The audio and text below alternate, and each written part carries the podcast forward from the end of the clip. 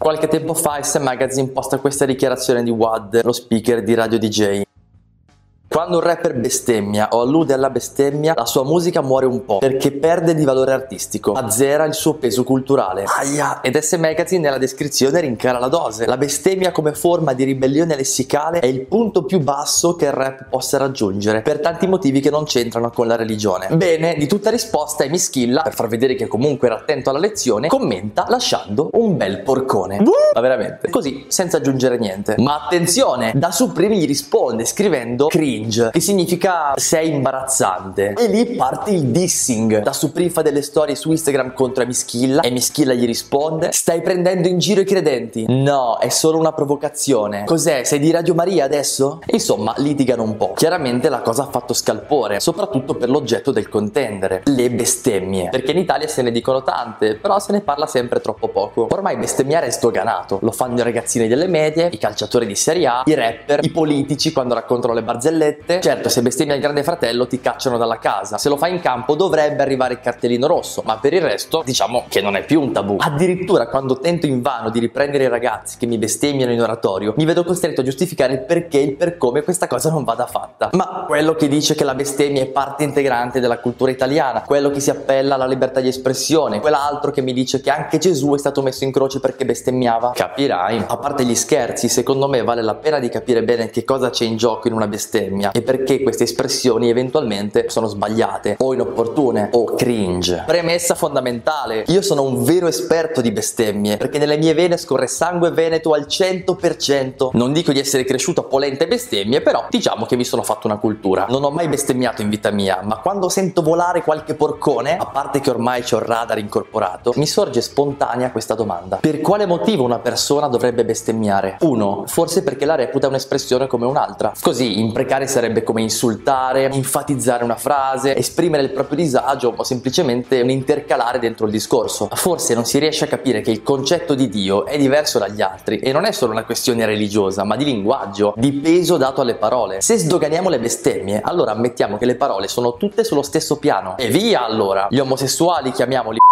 le donne e se devo dirti che sono in disaccordo con te, ti dico che sei un ma non può essere così, perché non tutte le parole sono uguali. Chi appiattisce il proprio linguaggio appiattisce anche il proprio pensiero e diventa una persona tremendamente superficiale. Altro che cringe, bestemmiare è da banalotti, una cafonata insomma. Secondo motivo, una persona potrebbe bestemmiare, magari anche scrivendo sui social, perché pensa di essere libera di fare qualsiasi cosa gli passi per la testa. Chi sei tu per dirmi cosa io posso dire o non posso dire? Spesso la bestemmia è il segno che uno si sente al di sopra delle regole, perché in fondo chi decide ciò che è giusto e ciò che è sbagliato fatto It's me, un po' come fanno gli adolescenti quando vogliono mettere alla prova i genitori. Eppure non tutto può essere permesso, dai, le regole sono necessarie per vivere e per misurare la nostra libertà. I limiti, da Adamo ed Eva in poi, ci hanno sempre dato un gran fastidio, ma se da un fiume rimuovi gli argini succede un casino e si disperde tutta l'acqua. In realtà il fatto che la bestemmia sia considerata inappropriata è un ottimo argine sociale. Se facciamo saltare questo, beh, poi c'è il rischio che ne saltino anche altri. Per dire, quando conta in diretta su Facebook, una marea di gente si sente autorizzata a commentare, scrivere scrivendo le peggio cose che gli passano per il neurone.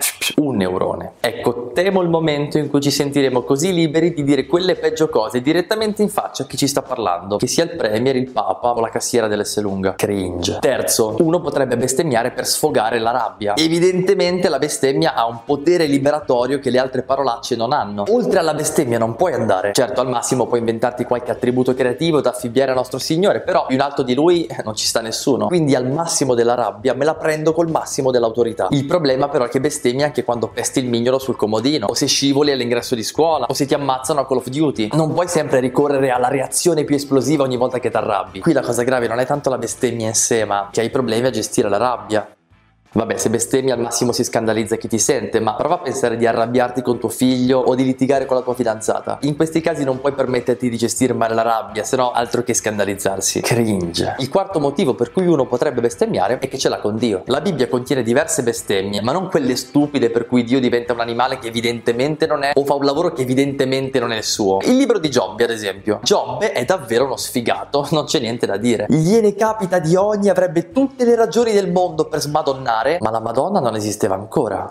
E i suoi amici infami lo istigano a prendersela con Dio. Ma Giobbe non perde mai la percezione che Dio è Dio e lui è solo un uomo. Certo si arrabbia con Dio, si lamenta, protesta, ma sempre dentro una relazione nella quale sono chiari i rapporti. Cioè Giobbe non dubita mai della bontà di Dio e proprio per questo giustamente si rivolge a lui come può, come gli viene con tutto il carico delle sue emozioni. Bestemmiare è essere arrabbiati con la vita e prendersela con Dio, finendo per dire delle cose contro di lui che in realtà non pensiamo neanche. È come quando un bambino si arrabbia perché non so, la madre quella volta dà ragione al fratellino e allora lui se la prende con lei, le dice che la odia, che fa schifo, che è la madre peggiore del mondo, però in realtà non lo pensa veramente. Anzi, proprio perché le vuole bene da morire, gli monta dentro quella delusione che poi esplode in maniera così incontrollata. Insomma, bestemmiare non è insultare Dio, ma significa prendersela con lui, sapendo che è buono e che comunque sta dalla tua parte. Certo, devi credere in Dio per intendere così la bestemmia. Se invece non hai la fede, senti, è forse meglio lasciar perdere, perché i tuoi porconi altrimenti dicono solo che non sai dare peso alle parole, che hai problemi con le regole e con la gestione della rabbia. Cringe. Insomma, forse Wad un po' ci aveva ragione. Se la vita fosse un pezzo rap, quando bestemmi o alludi alla bestemmia, il suo significato muore un po' perché perde di valore. Non si tratta di essere bigotti o ben educati, ma di rispettare anche con le parole il senso della vita.